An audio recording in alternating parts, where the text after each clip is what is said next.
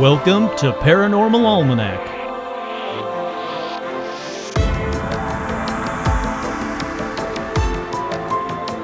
With your host, Kurt Sandvig.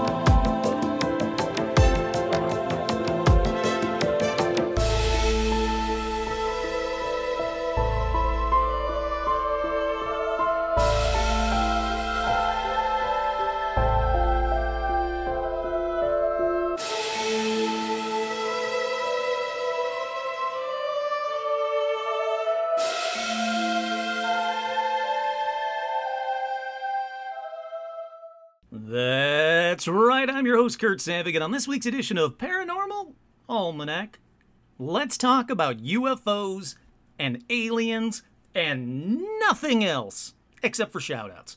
Because, as always, first up, we have shoutouts. That's right, we have shoutouts to Aaron B, Aaron V, Adam M, Ah Monsters, Lauren and David, Alicia G, Amber A, Andrew, April S, Ashley V, Audra P, Austin B, Autumn T, Bill D, Bob K, Brandon E, Brett F, Caitlin, Carolyn C, Carolyn D, Carrie M, Chris J, Chuck C, Cindy F, Cole S, Krista L, Dan, Dill, Dave, and Sean W. Wagner. Doesn't matter. I like them. They get that. Well, I like you all, but they can they can get their last name in there. Donald S, Dorian L, Elliot Van W, Erica D, Aaron R, Ezra, Fran S, Gamer Fan, Harley, Harry, Heidi A, I, Isabel P, or Isabel V. I don't know. I don't know how these dashes work on these. J Mark B, Jade B, Heine M, Jason C, Jeff B, Jeff T, Jennifer T, Jared H, Jerry, Jim W, Joe W, John H, Joshua M, Josh, Juliana B, Karen C, Carrie M, Casey, Kelly H, Kelsey G, Carrie S, Kim D, Kara, Kira V, Lash, Laura P, Laura Ruth O, Lauren Mangano and Phil, Lauren McCune, Lawrence H, Leo K, Lindsay Hahn, Lindsay Hahn, Lorelai D, Geo, Lorelai M. Caballero, Martin M, Matt S, Megan Mc, uh, Megan Sure why not, Megan R, Mickey G, Eric M, Nanashi W, Nick L, Nick M, Pablo O, Paula C, Rachel D, Robin P, Rosa H, Russell M, Sarah B, Sarah L, Sean Bishop, Shelley W, Stephen G, Suzanne M, Todd Jamie and Elijah Hendrickson, Tanya M, Trey E, Veronica S, What's That, Will B, and again, Sean Wagner. So I try to mix it up a little bit. I wanted to give you guys, but I don't want to give you. Hmm, I don't know how to say this. I don't want to t- say your full name unless everybody's comfortable with that. And even then, it could be that you know some people are comfortable with it and some people aren't. That's why I was only doing the first names. But now I got a couple people that were like, "Hey, can you shout out me as this?" And of course I will. I definitely want to shout out any way you want. Stephen Stephen G, definitely. I'm here for you guys. You guys are here for me. We're here for each other in this pandemic. But that was shout outs. If you want to be like the cool kids, head on over to patreon.com slash paranormal almanac. Every penny you guys give to this show goes to making the show a much, much better show. So let's move right on into a massive edition of paranormal, all UFO news.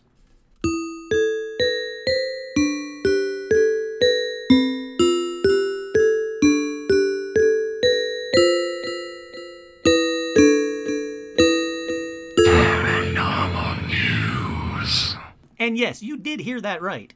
This entire episode is all about UFOs and aliens, including a massive edition of paranormal news, including this first story. Here are some videos of UFOs. On Monday, the Pentagon officially released three videos showing unidentified aerial phenomena, and they they announced that they were official. I mean, I, don't even want to read the whole fucking story. It's look, the Pentagon came out and said, "Hey, you know those videos that were captured by the U.S. Navy aircraft in 2004 and 2015 and had been previously released by To the Stars Academy and the New York Times? Well, guess what? Those videos are authentic. That's right, the Pentagon. The Pentagon spokeswoman, Sue Gauth, Gao? Sure, why not? Whatever, doesn't matter. Said in a statement that the department was releasing the footage itself now in order to clear up any misconceptions by the public on whether or not the footage that has been circulating was real, or whether or not there is more to the videos. I can tell you, I think it was not from this world. That's from one of the pilots, retired commander David Fravor. He said it in 2017 about the footage that he himself recorded during a routine training mission off, off the coast of California in 2004. He said, I'm not crazy, haven't been drinking. It was, after 18 years of flying, I've pretty much seen about everything that I can see in that realm, and this was nothing close. That's right, the Pentagon confirmed that these videos are real. They haven't been doctored, they are official, they are unexplained aerial phenomena. This is as close to disclosure as we've ever gotten. And they did it in a time where there's so much shit going on in the world that people can't even focus on this part of it. That's how crazy the news has gotten lately. It's insane to me. Okay, let's keep on going on with this paranormal news all UFO edition. Up next, space aliens? Meteor shower? What were the lights that some saw in the sky tonight? Well, I've even had people on the new Facebook page. That's right, there's a Facebook page devoted to Paranormal Almanac. A a listener, Sean Wagner, created a Facebook page. She said, Can I do it? And I said, Sure, knock yourself out. Go for it. If you want to do it, that's totally cool. Any place where like minded people can get together and talk about the paranormal, I am all for. And apparently, the Facebook page groups are easier for everybody to have, you know, conversations in than just my Facebook page for Paranormal Almanac. So if you want to find it, it's out there. Um, we'll make sure that the link gets out to everybody. But in that Facebook group, one of the listeners, very nice woman, said, "Hey, my daughter-in-law saw this and you know freaked out, and she told me to go outside and look outside, look up and look, and I saw these line of things, and what the hell were they? Did I see a UFO?" A lot of people are reporting this to me. A ton of people. Those little lights, those multiple lights that go in a line that are definitely UFO looking, are sadly just part of SpaceX Starlink satellites. That's it. They're just a bunch of low orbit or low, low Earth orbit satellites working in combination with ground transceivers. So, unfortunately, the amount of UFO reports are about to skyrocket because of these SpaceX Starlink satellites, and for good reason. I've seen them myself and went, holy shit, is that a UFO? No, no, it's the Starlink. It's SpaceX. Way to go, Elon Musk. Way to make people think that uh, even more shit is out there. But sadly, just satellites. Up next in paranormal news scientists know where aliens might be, but humans will never see them. Well, I don't know about that.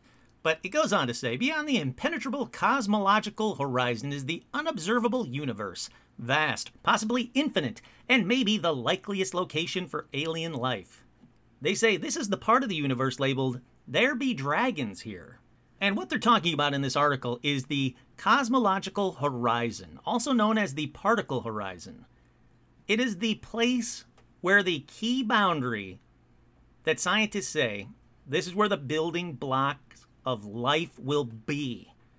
That we can kind of see it, but we can't really see it too well because it's a few billion light years away. This is where if there's gonna be aliens, that's where they'll be coming from. It goes on to say that for decades, scientists have struggled to square the theoretical probability that alien life exists with the complete lack of observational evidence for this data, a tension that is known as the Fermi paradox.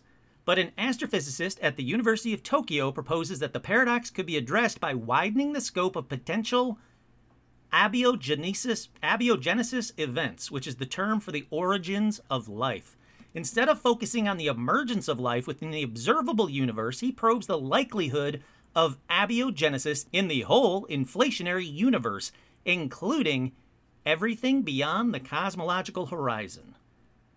He says the origin of life is certainly the biggest question in science, and I wanted to think about it from a viewpoint of an astrophysicist it was rather natural for me to think about the abiogenesis, I'm hoping I'm saying that right, abiogenesis probability beyond the observable universe because all astrophysicists studying cosmology know that the real universe's size is much bigger than the observable universe. Sure, he's right, it is. So why not? Why will we never see beyond this cosmological horizon? Well, it's because it's so vast, it's so far out there. It's just not within our scientific realm to see beyond it, and therefore, whatever's out there is going to remain a mystery, at least for a long time to come. Up next in paranormal news, will SETI 2.0 lead to a discovery of intelligent aliens? I talked about this one a few weeks ago that the SETI thing was shutting down. The search for search for extraterrestrial intelligence that used a bunch of computers, uh, all these users' computers, kind of like a hive mind, to listen for aliens. Well, that one shut down, but now they're saying, how about SETI 2.0? They said that uh, as continuing discoveries show us that planets are very common components of the universe and we're able to study the characteristics of those planets, it's exciting and at the same time, technological advances are giving us the tools to greatly expand our search for signs of life. We look forward to this new realm of discovery.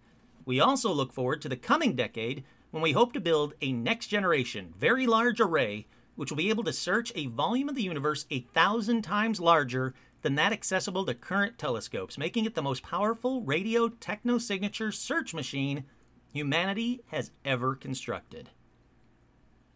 And I got to be honest, I, I really hope they get to it and they get to it as quick as possible. We need to find these aliens. I mean, I, I believe that they're coming to us constantly anyway, but say they aren't. Say that all of these UFOs are somehow man made which they're not, but say they are. We need to find extraterrestrial life so that we can work together as a human race instead of as an American and a Russian and a whatever. We need to work together as a human race to make this planet good again, to to to fix everything that's wrong with this planet right now. We are destroying this planet in some vain attempt to fight amongst ourselves to figure out who's got the best of this and the coolest of that and who's the strongest of bullshit. Let's work together as a human race and let's work together peacefully with whatever else is out there in the universe. Come on, it's 2020. Let's move past this bullshit. I've got a bigger gun than you. And let's try to be, I don't know, more like Star Trek. Come on, people. Okay. Up next in paranormal news, Dublin Boy 7 writes cute letter encouraging aliens to visit and even move to Terenure. Terenure? I, it's, I don't know. It's somewhere in Ireland. A seven year old Dublin boy has gained some serious popularity over the last few days after inviting aliens to visit and even move to a scenic Southside village. Jack Dawkins penned the cute note to potential extraterrestrial visitors who might be eyeing up the capital as a new place to settle down in, and then Little Jack suggests it would be absolutely absurd for the abnormal outsiders to look anywhere else other than Terranure. I gotta look up how to say Terranure, because that can't be that that just can't be right. And if it is, I mean, nothing I can do about it, but if it is, that's just weird. But let's see how you pronounce it in real life. Terranure. Oh, okay. It is Terranure. Terraner, sure, Terraner. Anyhow, little Jack Dawkins wants to turn the UFOs into friends of the capital and focus on one of Terraner's most popular tourist attractions, Bushy Park, to seal the deal. We don't think the curious kid had an exact address to send this letter, but if the Ireland equivalent of Planet Zorg are watching, here's what he said Dear aliens, I live in Terraner. Here's some things you should know. We have a huge park called Bushy Park. It has ponds with ducks and swans and a really cool skate park. It's a great place to live. Love Jack. Lots of love, Jack. Hey, that's cool. Fuck it. Why not? Come on, aliens, move there. Prove Jack right. What the hell? I mean, it does sound kind of like a cool place. They got a cool skate park at least. Come on. Up next in paranormal news UFOs sighted above Detroit and Cleveland in case you wanted something else to worry about for a while. If you like something other than the coronavirus to worry about for a couple hours, that whole thing might seem like a non socially distanced walk in the park if what people are claiming to have seen in Ohio and Michigan are legit. On two consecutive nights, more than a handful of citizens of Cleveland and Detroit witnessed what appeared to be very similar groups of unidentified flying orbs in the sky. And many of them grabbed video or photos and threw them up online. But the morsel of delightfulness I'm caught up on in all of this is the theory that more than a few people put forth that the coronavirus was delivered by intelligent life from outer space and all the oh this is bullshit. I'll, uh, the rest of this article is bullshit. I'm not even going to read that part of it, but there are some very cool videos. Well, two very cool videos. of bizarre lights in the sky that um, What is that? What is this? Hold on. What is this? what is this? What is that? What is this? Yeah, just keep saying, what is this? What is this? What is this when you look up at UFOs? Just that's all you got to say in a video to make me laugh. Um, yeah, I don't know what it was. I don't know, man. I don't know what that was. But I'll put both of the videos up online so you guys can see. It was on uh, April 4th, 2020. Very interesting. Something's over the skies of Detroit and Cleveland. Alrighty, let's continue on in the not reliable paranormal news. That's right, a new segment, the first of probably very many not reliable, but still part of paranormal news. So here you go, the first of many of the not reliable paranormal news. Alien base and pyramids found on Mars? NASA kept it a secret. No, no, they didn't. Alien hunters have been sent into a frenzy after they spotted what they believe to be a doorway leading to an extraterrestrial base and artificial structures on Mars. Now they got some photos from Mars that NASA's released, and of course the people that are looking at them go, "Ooh, look right there! See that? That's a pyramid." No, looks like a rock to me. Look right there. That's a doorway to something else. Still looks like a rock to me. I don't see two pyramids in a face that a lot of people said they saw. Like, not even remotely. Not even a little bit. It's not even pareidolia or whatever it's called. There is nothing there. I see nothing. And this whole, like, look, see, there's a door. Now, that's a hole in a rock, and that rock looks really freaking small. So, no. I'm calling bullshit on that one. No, they didn't. Continuing on with the not reliable paranormal news, or the Kurt's going to debunk the shit out of this paranormal news. What if the asteroid is the UFO? Will aliens help fight COVID? An asteroid will fly past Earth on April 29th. That's right, it just flew by. Nothing happened, wasn't the end of the world. We're all fine, didn't hit us. They said the Pentagon has released visuals of the UFO. The coronavirus is already here. Here's what they think the connection. No, sorry. The coronavirus was not caused by aliens. Was not. In fact, I'm going to say 100%. I am 100% sure that the coronavirus was not given to the world by aliens, especially not aliens riding on an asteroid flying by us. Why would they do that? It makes no sense. There is zero evidence that this is true. And I mean zero evidence. Speaking of that asteroid, finally, the last piece of paranormal news. Piers Morgan accidentally declares aliens are coming and asteroids are going to crash and asteroids are crashing 4 miles from Earth. Yep, he sure did. On uh, whatever the hell show Good Morning Britain, Piers and Susanna Reid spoke about the revelation about an asteroid crash. The aliens are coming. Just to really cheer things up, Piers said, apart from the fact that we have an asteroid apparently that's crashing within four miles of Earth. Thankfully, Susanna immediately stepped in and said, Is it four miles? I thought it was four million miles. And uh, yeah, she's right. Piers Morgan was wrong. The asteroid that flew past Earth last week, this past week, two days ago, whatever, whenever you're listening to this, flew past at 3.9 million miles away, 16 times further than the distance between the Earth and the Moon. We're all fine. It didn't affect us, everybody. Alrighty, let's take a quick break and get right into this episode because there's a lot of good stuff that I really want to talk about on this episode. We are back, and like I said earlier, this edition is all UFO and all aliens because while we've been trapped at home worried about COVID 19, like you heard just a little bit ago, the government confirmed what we all knew that those Navy UAV Tic Tac UFO videos were real. You heard it in paranormal news. It's been confirmed. These videos are real, and according to the pilot who saw them, they are not of this earth. This is huge news. Everybody around the world should be going, holy shit. The Pentagon just said this was real, but they're not. Why aren't we? I've asked this question before. I asked this question a few months ago. I've definitely asked this question a number of times on here. This is what's become a like a non-event. UFOs being shown to us, being shown that by the government that they're real videos. The government can now just release videos and go, "Hey, look, here's some UFO videos." And we'll go, "Yeah, okay." These are non-events. Disclosure is going to be a non-event. The world kept spinning. Everybody just kept bitching about how they have to sit at home and watch Tiger King instead of going, "Wait, I'm sorry. What was that?" UFOs are real? Oh, oh, okay, cool. There was no religious uproar. The Vatican didn't cave in on itself. Disclosure is a non event now.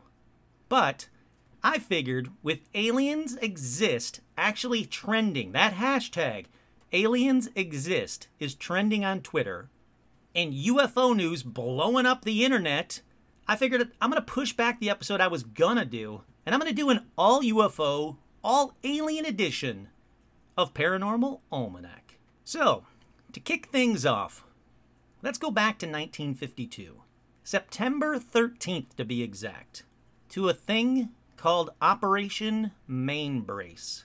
Never heard of it? It's shocking to me. Again, how little this has made the news or is talked about now. Again, this is a huge story that just kind of seemed to go away even back then. All right, so what exactly is Operation Mainbrace? Well, Operation Mainbrace was a NATO exercise in the North Atlantic, a war game to simulate an attack by the Soviet Union on Europe. It involved 200 ships, 1,000 planes, and 80,000 NATO countryed soldiers soldiers from a bunch of NATO countries, 80,000 of them to be exact. The very first night of the 12 night exercise, the captain and crew of a Danish destroyer called Willemoes spotted a triangular UFO moving through the night sky towards the southeast at what they estimated to be 900 miles per hour. 1952. Now, it emitted a blue glow and not surprisingly, was like nothing any of these very experienced military personnel had ever seen. These people were in the war. They'd seen everything up to that point, and they said this was nothing like anything anyone had ever seen. Then, six days later, September 19th, a British Meteor jet aircraft was returning to the airfield at Topcliffe, Yorkshire, England, just before 11 a.m. As it was approaching a landing, it descended to 5,000 feet when a silver UFO was seen behind it by the ground crew. They said it was swaying back and forth like a pendulum. Lieutenant John W. Kilburn and other observers on the ground said that when the meteor began circling, the plane itself, the aircraft, the jet, began circling, the UFO stopped. They all said it was disc shaped and rotated on its axis while hovering, you know, like in midair. It was just boom, right there on the hovering, but it was rotating on its axis. That's why they say it was kind of like a pendulum. They said the disc took off westward at high speeds, then changed its course, and then disappeared to the southeast. A report in the National Archives by Lieutenant John Kilburn said the object then began to descend towards the plane, towards the meteor, swinging in a pendular motion, similar to a falling sycamore leaf, he wrote. He thought it was a parachute or engine cowling that had broken loose from the jet, but then the object suddenly stopped in midair, rotated on its own axis, and took off at incredible speeds over the horizon. He said the acceleration was in excess of that of a shooting star. I've never seen such a phenomenon before. The movements of the object were not identifiable with like anything I have ever seen in the air. Next, on September 20th, a newspaper reporter named Wallace Litwin was on deck of the USS Franklin Delano Roosevelt. He and several pilots and their flight crew members watched a silver disc shaped UFO in the sky that appeared to be following the Roosevelt and the fleet. He even took some photos of it, but he said honestly, he thought he was just looking at a weather balloon. He went below deck telling the ship's executive officer about the weather balloon he just photographed, kind of joking around saying, Hey, I just took a photo of your UFO, nice weather balloon. And that's when he learned no weather balloons had been launched, released, whatever you want to call it, that day. That officer radioed the Midway, and they too confirmed there were no weather balloons. None. None had been released, none were out there. Here's the shitty part about this one those photographs that he actually took, they were classified and remain classified to this day. Apparently, one of the photographs is um, an uncredited photograph in a Project Blue Book book. But if it's uncredited, um, how do you know? I don't buy that at all. All right, that same day, September 20th, we're still on September 20th. At Karup Airfield in Denmark, three Danish Air Force officers sighted a UFO about 7:30 p.m. They described it as a shiny disk with metallic appearance. They watched it pass overhead from the direction of the fleet into the clouds to the east. Then, on September 21st, the next night, six British pilots were flying a formation of jets above the North Sea when they spotted a silver sphere approaching them from the direction of the fleet at a high speed. They made their way back to the base, and on their way, they realized the UFO had been following them. One pilot veered off to actually engage the UFO, but it turned instantly and, again, took off at high speed. Remember, these aren't little nothing planes, these are fighter jets. These are the top of the list, the most advanced fighter jets at that time. And they they couldn't catch up to the UFO. It outran them in a blink of an eye. Then, September 27th and 28th, it was, you know, midnight over. Throughout Western Germany, Denmark, and southern Sweden, there were a ton of UFO reports from the same area as the fleet, including a bright object with a comet like tail that was visible for a long period of time in the skies over Hamburg and Kiel. Now, one report of the three satellite objects were moving around a larger object, and finally, a cigar shaped object moving silently eastward was also reported. Every one of these. It came from the direction of the fleet, it took off to the southeast or the east, and it was every conceivable shape of UFO. We have triangles, we have discs, we have circles, we have cigar shaped it's like every UFO that was out there was watching this military exercise, and probably with good reason. It's been said that whenever there's a big war coming up or or big moment in humanity, like us dropping the bomb or testing the bombs, whatever you want to say, UFOs are there. They seem to want to be part of these historical moments in mankind's history, which is again why a lot of people think that UFOs and aliens are just us from the future coming back to look at these high points of humanity. I can't really argue with that, to be honest with you, because it would make sense. After a while, if you had a time machine, sure, you get to see the Beatles on the rooftop, or whatever band you want to see. But after a while, what you're really going to focus on are the big points, the big things in humanity. Yeah, for me, I want to see the Beatles on the rooftop. I want to see, I want to be there by the grassy knoll for JFK. I mean, there's certain things that I want to be part of. I want to be in Roswell when that thing crashed, whatever it was. I mean, there's spots where I want to be, but after a while, those things are going to keep getting bigger and bigger and bigger. Sure, I'd probably check out D Day or the first atomic bomb test or Chernobyl or whatever, you know. After a while, it's only going to be the big ones, the highlights. Anyhow, back to the uh, Operation Mainbrace. A UFO investigator found documents in the UK National Archives in 2001. Now, these former top secret documents, it's a uh, six page report from the Ministry of Defense's Directorate of Scientific Intelligence. Basically, it's like the UK's version of the CIA. Now, these were dated June 1951. They were written by a top secret panel of military intelligence experts known as the, quote, Flying Saucer Working Party. Well, apparently that was a real thing. This five member team had been meeting since 1950 to analyze reports of unexplained sightings from the RAF, Royal Air Force, and Royal Navy pilots.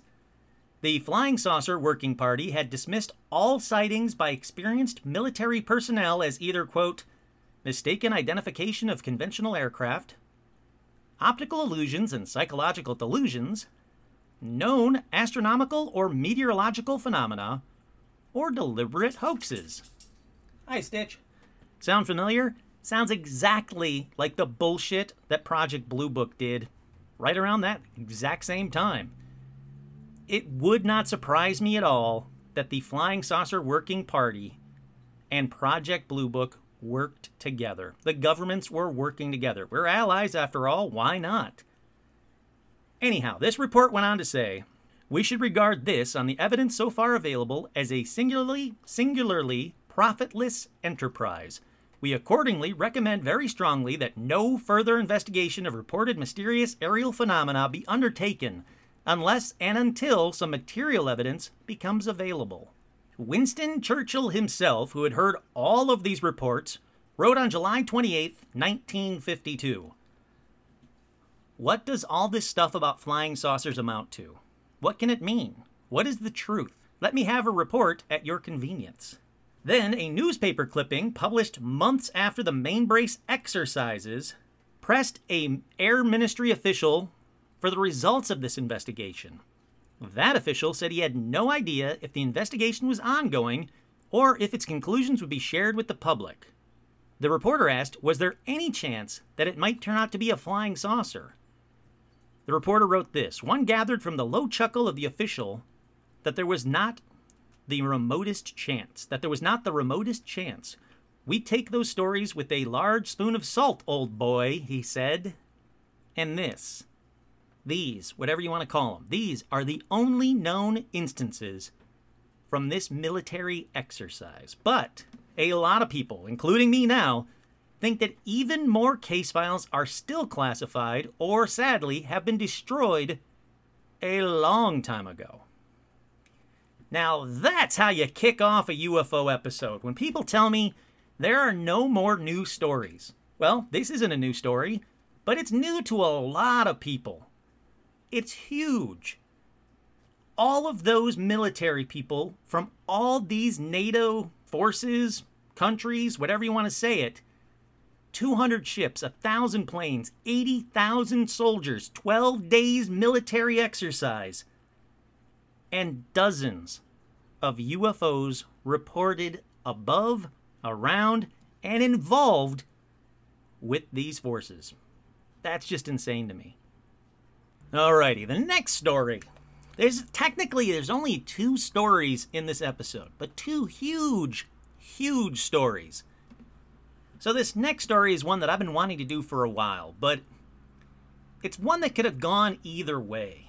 So many things have been written about it that it was really hard for me to determine truth from lies, fact from fiction. So I guess this whole part of the episode is kind of grain of salt time but not really. You'll get what I'm saying in a little bit. What am I what the hell am I talking about? Well, I'm talking about Hangar 18. In case you don't know what it is, here's some backstory first. Hangar 18 at Wright Patterson Air Force Base was first hinted at or known about since the Roswell crash.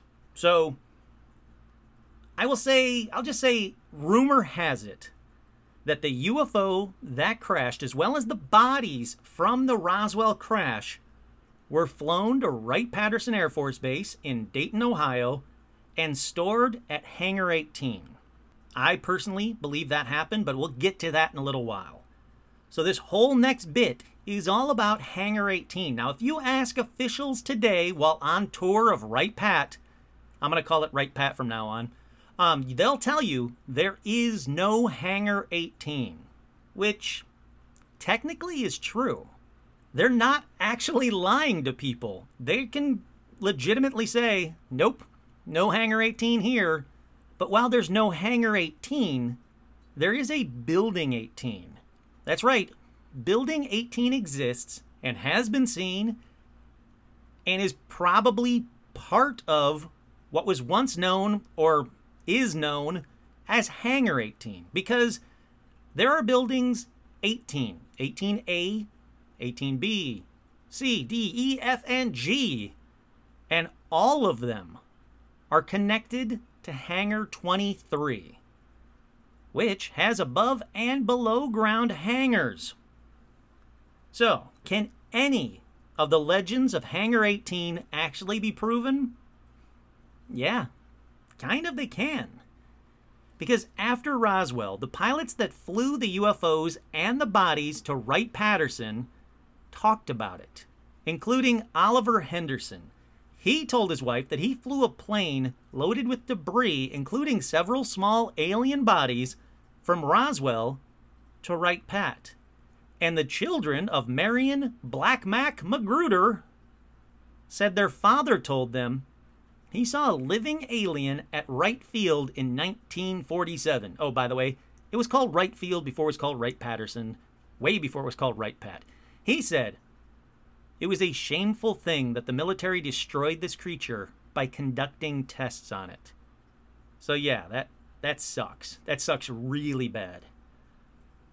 Also, other officers involved in the cleanup of Roswell itself have said that they were told back then that everything associated with this crash would end up at Wright Pat.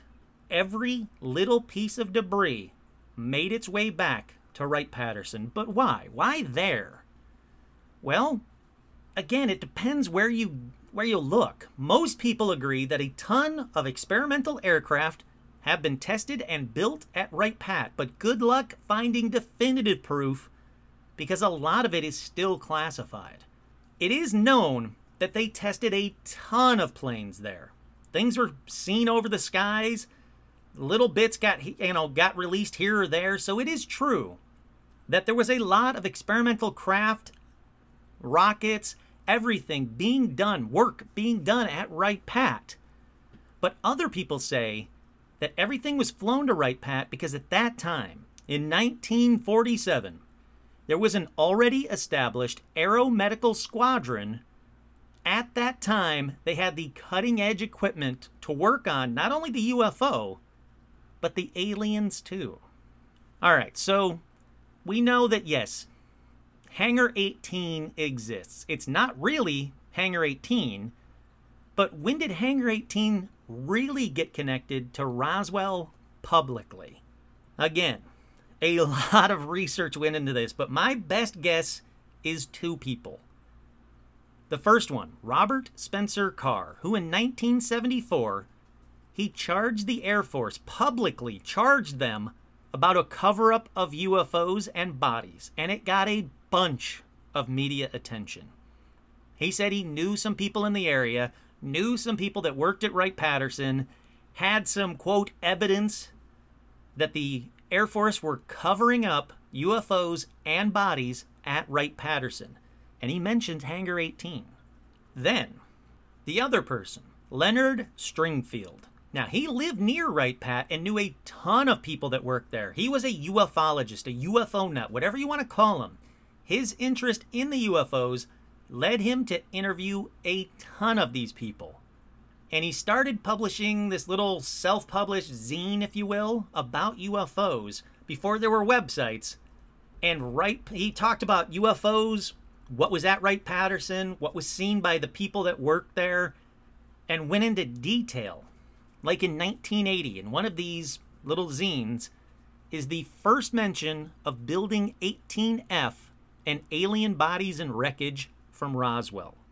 Okay, Here's some real grain of salt stuff. In 1996, Robert L. Marshall, who was real and held high level clearance, stated that both his father and his grandfather were ironworkers that built a four level underground facility under the hangar. He said it had secret doors, secret vents, that it was completed in 1947, just before Roswell. He said his father was actually called in to fix one of the doors and actually saw the UFO wreckage. And on his deathbed, his father told himself, told Robert, it was a small circular craft, and that he also saw one of the aliens. He said it wasn't green or purple, it was just a small being. And this was all in Hangar 23. So, it seems to me like the kernel of truths all lead to the building complex 18 and Hangar 23, which is connected to it, and the underground complex that is below it. Now, there's a lot of stuff online that that four level underground hangar, which was huge, it could house a bunch of planes, supposedly bomb proof and nuke proof, that this hangar had since been dug out even more to be six levels down. It goes down another two levels. So, can't confirm it, grain of salt, but supposedly, Hangar 23 in Wright Patterson has six levels underground and might still have some aliens and UFOs in it. Now, there are a ton of uncorroborated stories of people who had been down there, seen UFOs, seen bodies, been in the freezers where the bodies either are or were stored. But without more proof, I don't want to be just another person telling unverified stories about Hangar 18. But there is one person that I need to tell you about that was proven to work at Wright Patterson when she said she did, with the clearance levels she said she had. Her name was June Crane. And I say was because sadly she's not with us anymore damn, do I still wish she was with us. Now, she had one of the highest civilian security clearances there and started working there in 1942 at age 17 until about 1951 1952. Now, here are parts of her interview with a man named Jim Clarkson. She had been corresponding with him back and forth for a while, and he finally said, You know, these letters are great, but I want to interview you. I want to hear it from you and she agreed. So on June 27th, 1997, Jim sat down with her, turned on the tape recorder, and interviewed her. Here are just some parts of that interview. I'm not going to read the whole interview. I really wish I could find audio of this interview for you so you could hear it from herself, but I couldn't find the actual audio. But I wanted to read you parts of this interview because it's so intriguing. She says, I worked at Wright Patterson Air Force Base and I worked there three different times. The first time I worked in the supply unit, and in that period, I caught a spy. That was the main point of that. It wasn't long period after that time that I worked. And the second time was a supply unit, and it was a photograph, a photo photographic unit. And I saw all the photographs of everything that came in. That was in the gun sightings, GSAP cameras, and we had files and files and files of those camera sightings. You know, gun sightings and point cameras. All the shootings and all the different during the war. She talks kind of funny, so this is verbatim. She said, I had top secret clearance, and later, then they finally gave me Q, what they call Q clearance, which is what at that time was the highest clearance that you could have, because I was in a very sensitive, doing very sensitive work. So Jim asks her, Okay, when when was the first time in your experience that you bumped into or heard anything related to unidentified flying objects? She said, I would say the second day I went to work in 51 or 52. He said, "Did you ever hear them say anything that wasn't that was not speculation, that there was something that they were talking about, something that happened or something they knew about?" And she said, "Nothing other than the actual that they had seen the things that had actually seen the UFOs themselves at White Sands, New Mexico. They said they were just as thick as stars. That's when we were doing the Aerobee, Aerobee, Aerobee rocket test. Just you read this and you'll understand. I've got it right here in this letter here. They frequently saw them. And then they told me, and I'm positive there were three crashes. He said, oh, he goes on to say, perhaps the three crashes in question are the 1941 crash in Missouri, the 1947 crash or crashes in New Mexico, and the 1950 crash in the El Indio Guerrero area. She also commented on other occasions that there may have been more than three. So Jim says, so as of 52, they knew about three crashes? She said, right. And he said, of vehicles that were probably extraterrestrial? She says, right, right. And then the ones that they were brought, the two men, then they're the ones that the two men in, brought into Wright Patterson Air Force Base and put them in the ice box. I didn't see it because nobody was allowed to see it. See these two quote unquote people But the person that brought them in, he was a master sergeant, and you understand that when a military airplane takes off, there's always an enlisted man in charge. So she's talking about two little people bring, being brought in to Wright Pat when she worked there. So Jim says, he said that he brought two little men in. And he said, okay, but by two little men. She said, yes, he called them little green men. He described them as greenish blue, and they were four feet tall, and they were dead. Jim said, So the color could have been because they were dead? And she said, Yeah. And he said, Not. She's like, Well, yeah, but you could see it. But you, yeah, but you see it could have been anything. And Jim said, flat out, We're talking about non humans. And she said, And she said, Non humans. Right. He said, Did he see anything? Did he say anything else about them? And she said, No, not really, because it was only a matter of 15 minutes. We were having our coffee that morning we were having our coffee that morning, and that's when he brought them up. So she goes on to say a lot in this interview about how casually people talked about these things back in the day if everybody had the same security level. And that's something that I found everywhere. That at that time, if you had the security level where they could you could be in the room or you could hear it, people would talk openly back then about aliens, about the Roswell crash, about the dead bodies, everything. And she's confirming all of that in this interview. So Jim goes on to say, "Now, is this the same time period is this the same period of time that you mentioned that someone actually showed you a piece of something?" And she said, "Yeah, 51, 52." He said, "Okay, who showed it to you?" And she said, "Okay, it was Lieutenant Rose is the one that showed it to me or Captain Wheeler. Now, it could have been one or the other of these guys because they were both in personnel, personnel in chutes." So she worked in a um, very top secret clearanced uh, department where they dealt with parachutes for rockets.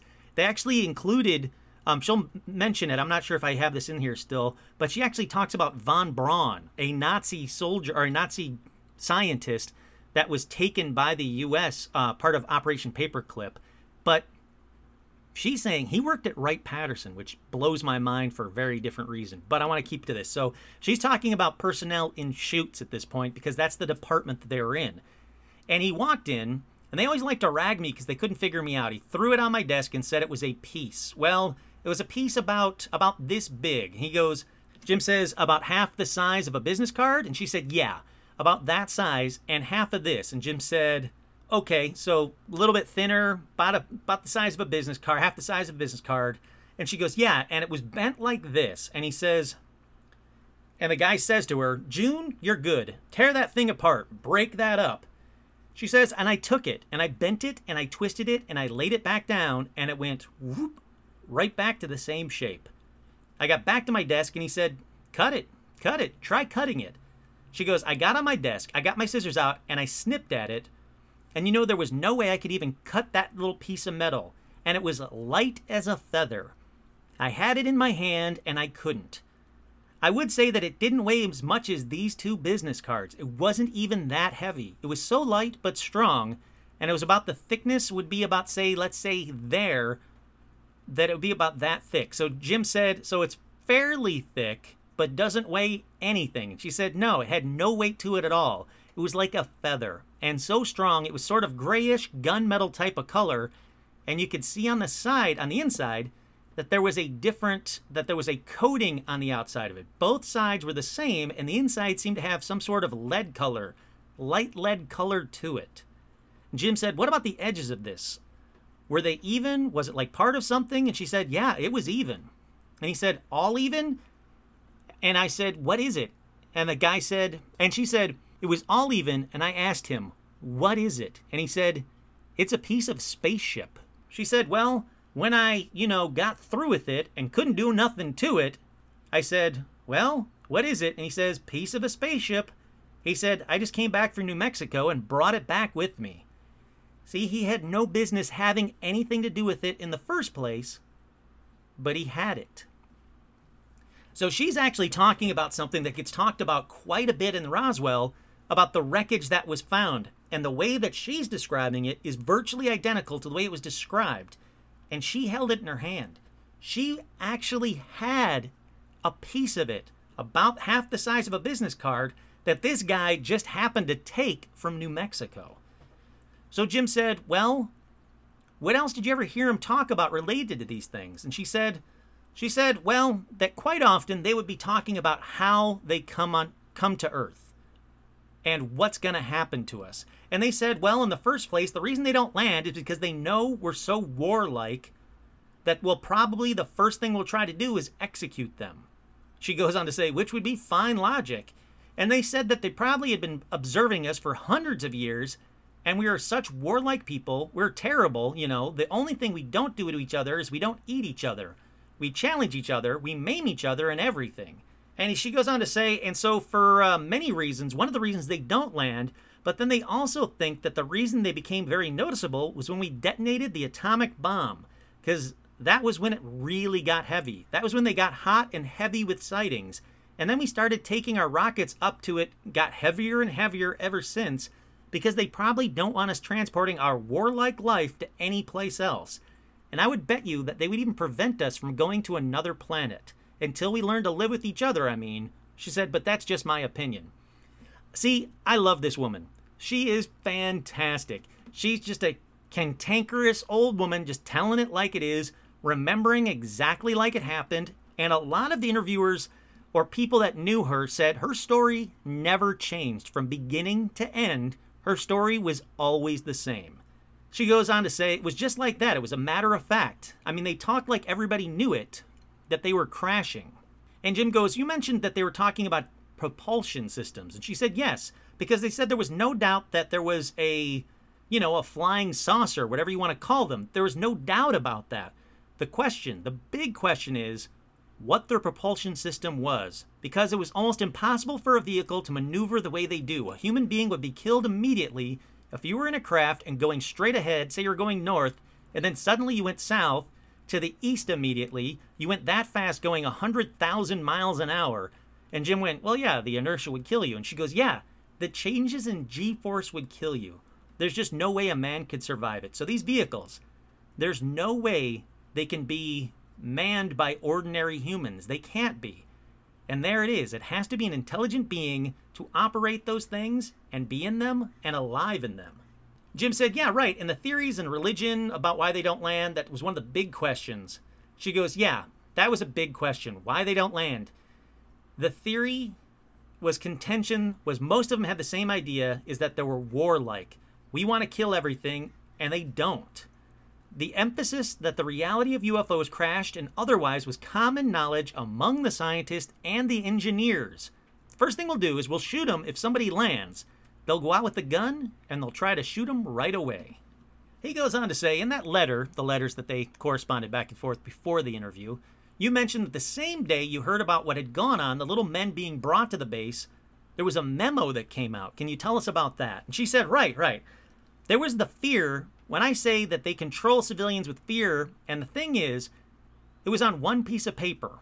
One of those got too hot for me to handle. It had it had to be passed hand to hand.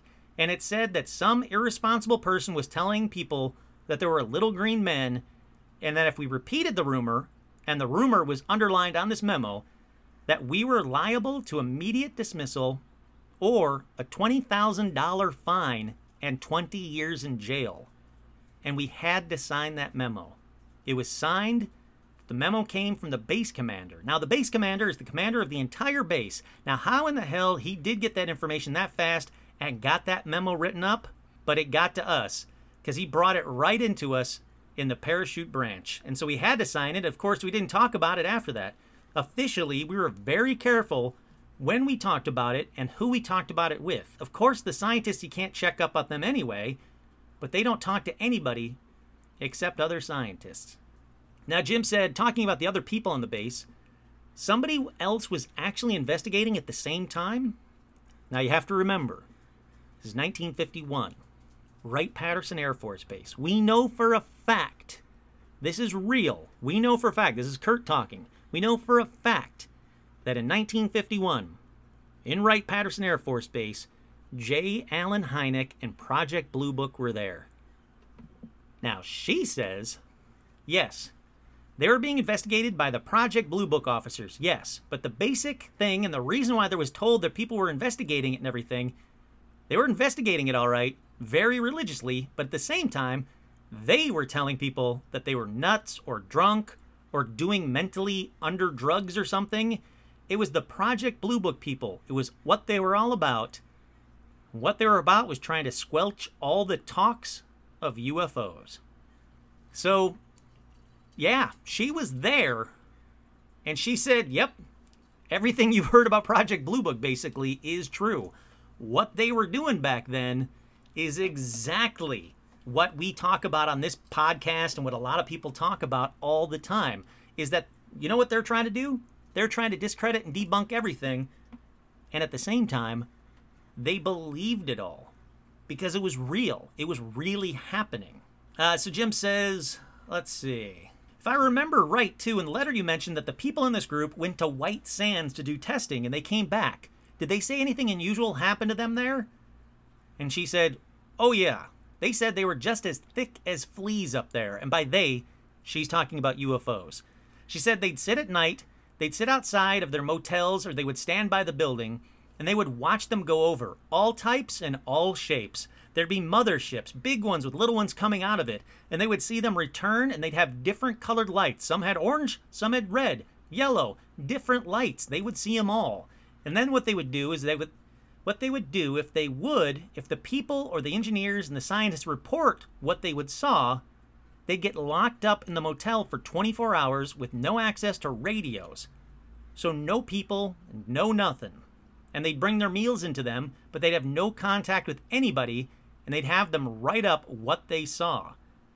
And then when they came out the following day, 24 hours later, they'd have them write it up again. And like the engineer said, the hell with that. I'm not going to report anymore. I'm not going to be locked up for 24 hours. But what it was just a common thing to look up in the sky and see them over White Sands. They were that thick. Now, this is these engineers that I'm talking about. They were my engineers and they were Aerobee Project. But Project Blue Book, they know the government makes it out like it was investigating, but mainly I'd say it was formed to make the American people say that, well, only nuts see flying saucers. How right she is. Holy crap, I love this woman. So Jim said, What do you think the kind of bottom line for all of this is? What do you really think they know? And she said, The government? Well, they've got UFOs. And they're trying. They've apparently have already discovered what the propulsion system is, and when they get that there, and when they get that their knowledge, their flight pattern, well, it'll be completely different, and all the aeronautical flights will be different. She goes on to say, what is their propulsion system? Because it isn't gasoline, it wasn't electric, it wasn't uh, anti gravity.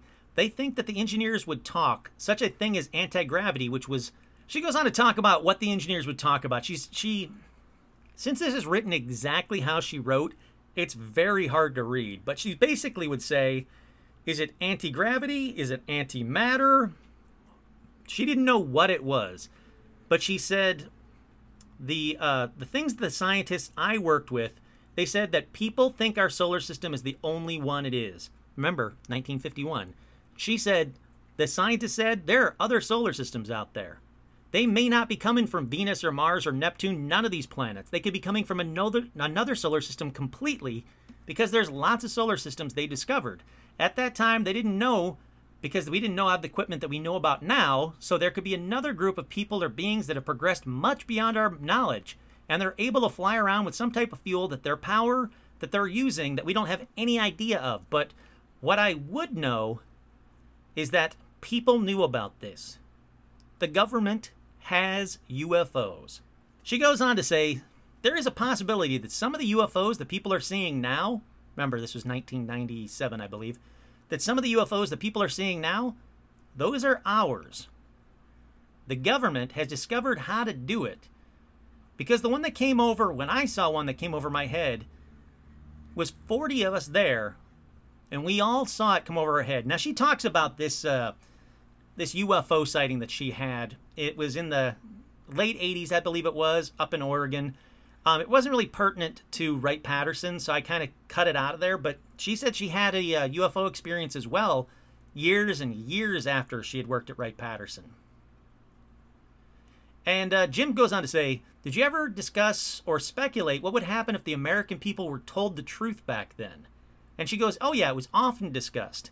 They'd always kick it around. One of the first things, of course, is so many engineers and scientists do not believe in God. And he said the first thing it would cause is complete disbelief in this religion, in religious things. Because according to the Bible, God created the earth and all the people in it, and that's it. Well, then, this would prove that that's not right and they would have to be the first thing, so the church would undoubtedly try to squelch any knowledge of it that it's real. Then, they said another and another, another one of the contentions was that the first thing they would do would lower the boom on all of us and stop us from killing each other because we're such a deadly, bloodthirsty bunch of people. And they would probably establish some sort of government ruled by them that would prevent it and stop starvation and war kind as well. She said mankind would be controlled more than they are now by their own government, but everybody would be controlled in the same manner around the world. Thankfully, that doesn't seem to be the case. This is Kurt again. Thankfully, that doesn't seem to be the case. It seems like it's not going to be a big deal when they finally, when, when word finally gets out. But again, you have to remember, this was 1951. The world was a very different place, a really more religious world back then. Uh, Jim goes on to sen- mention something else that I was really interested in. He said, earlier you mentioned um, Project Caucasian. And she said, yeah, that still sticks with me. This author that I communicated with, I gave him um, Word and all the things in the government that are coded. She goes, there is a project so and so and a project so and so. It's to hide what the projects are, like Blue Book. And, he, and Jim went, yeah, right. And she goes, well, this is another one a project so secret that the paper had to be held and it could not be laid down. It had to go right from one person to the other and then back to its original, beginning with, and then put in a safe. And she said everything, everything on it was named Project Caucasian. And this project was right after this in 1952. She said it was right after those bodies came to the base and that it was a project and it was so now I know I was cleared for Q. Remember, the Q clearance was the highest clearance. She goes, Now that I know that I was cleared for Q, that it was so secret that I wasn't allowed to read the whole thing. I had a very small portion of it, I'd say a paragraph that I read, and then I had to add another paragraph onto that, and then I had to take it out of my typewriter. I left a piece of carbon paper in the drawer once and I got in trouble over it. But it was very secret. To this day, I don't remember what that paragraph I wrote was. I remember it was a forwarding paragraph, was all I added to it. That's when Jim goes, Oh, yeah, I never knew about that kind of security clearance. And she goes, Yeah. And he goes, Do you think that Project Caucasian was related to the bodies? And she goes, Well, it was right after they brought the bodies to the base. Also, I tried I tried to get my boss, my direct boss, to tell me what it was and he looked like he was scared. I mean, he looked like he was frightened. And he said, June, I can't talk about it. I mean, he would not talk about it. Now, normally, he would tell me everything I wanted to know. I even knew he had a girlfriend. He was married. So, unfortunately, that's all that we know about Project Caucasian. But I'm so curious as to what the hell Project Caucasian, a project so secret that once they typed about it, they had to remove that ribbon from the typewriter so it couldn't even be found. Even if they typed over the ribbon, they said, nope, that is not enough. Project Caucasian. Can't find anything else about it. She seems to be one of the only people still that was still alive at that time talking and who actually spoke about it. Now, I will say that um, now I will say that June initially didn't want to talk about any of this stuff. She went to UFO conventions because she knew that these things were real. She knew that these things happened. She had seen photographs. She had held material. She talked to scientists who worked on the stuff. She was on the base with the highest security level. But once she got a bit older, she realized her life was coming to an end. Thankfully, she started reaching out because she knew that people needed to hear about this. Like I said, it's a great interview. I really, really wish I could have found an audio copy so you could hear it in her own voice, but sadly, I just couldn't. Now, I tried to get all the UFO talk from the interview, but she goes on, like I said, she goes on to talk about von Braun, a Nazi scientist working with other Nazis that we had captured as part of that project, uh, that Operation Paperclip. That is true. But there is no one else that has said that he worked at Wright Patterson for extended periods of time. It's absolutely fascinating. Her story never changed. She never embellished anything over the years that she was talking about it to the various people she talked about. It was always the same story. Like I said, it was verified. She worked there when she said she worked there. She had the clearance levels that she said she had. This isn't some crackpot old lady that just wanted to talk about UFOs and made a bunch of shit up. She was there. She was part of it. She knew stuff that has since been declassified and proven that she knew what she was talking about in 1997. Anyhow, like I said, her story should be heard by as many people as it can. She should be a huge part of the Roswell story, the Wright Patterson story, the Hangar 18, which is really 23 as we now know, story. Information about UFOs from the people who were there that experienced it. Can you imagine what would happen if everybody that had worked at Wright Patterson, and there might still be, there's a slim chance that there's somebody else that worked there at that time that's still alive. If they are, I implore you, please share what you know. It's been 60 plus years. Share what you know. Share what you saw. Share what you heard. Let it get out there. The world isn't going to blow up because we know about UFOs let's get this story out there. Now, I wish she was still with us because I would devote as many episodes as she wanted to interview her. Man, if only. Absolutely incredible. Absolutely blows me away. Like I said at the beginning of this, I do believe that Hangar 18, which is actually Hangar 23, whatever, I believe that it exists. It hasn't officially been confirmed that it exists, but for all intents and purposes, from the people that were there, yeah, it exists. And yes, I personally believe that Roswell materials and aliens were stored at Wright Patterson for a long time. Where they are now, I have no idea, but for the longest time, they were there, people saw them, people seem to talk about it. Alrighty, that about does it for this week's episode. What do you guys think? Do you believe June? That's the first one.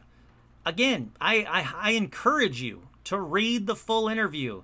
She cracks me up. She is, like I said, a cantankerous old woman who wants to speak her mind and doesn't give a shit, and I love her for it. Um, do you think that aliens and the UFO from Roswell were flown to Wright Patterson. There are other locations where people think they were flown, but do you think they were flown to Wright Patterson? Do you think the aliens were examined in Texas, as some people think, or White Sands, New Mexico, or Area 51? Or was it Wright Patterson? What do you guys think? I think that sadly, we're running out of people that were there at that time. We're running out of people that had that firsthand information. And that bums me out to no end. Again, if you were there, if your dad was there, if your grandpa was there, if they told you stories of what they saw at Roswell or Wright Patterson, anything to do with personal experiences with UFOs or aliens, please write to me at paranormalalmanac at gmail.com. I want to hear these stories. I want to get these stories out to thousands and thousands of people that listen to this podcast. I want to get them out there because these stories deserve to be heard. Her story deserves to be heard.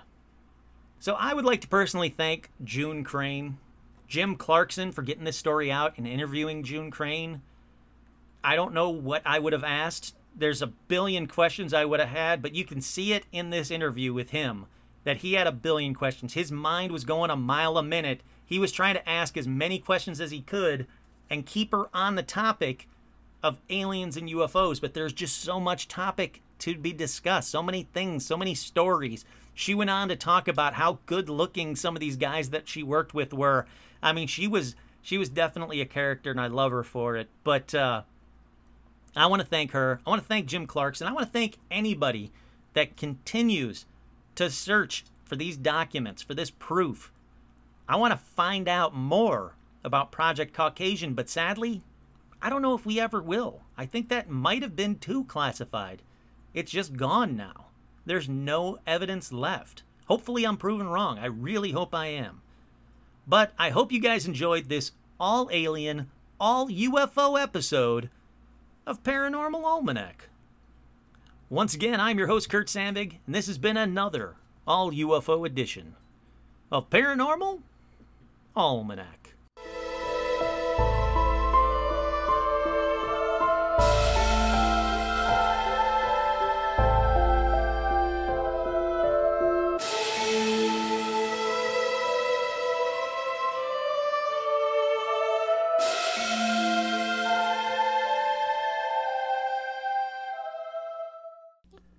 You know funny, you want here's you know funny, hearing it. Here's you know funny, you want here's you know funny, hearing it.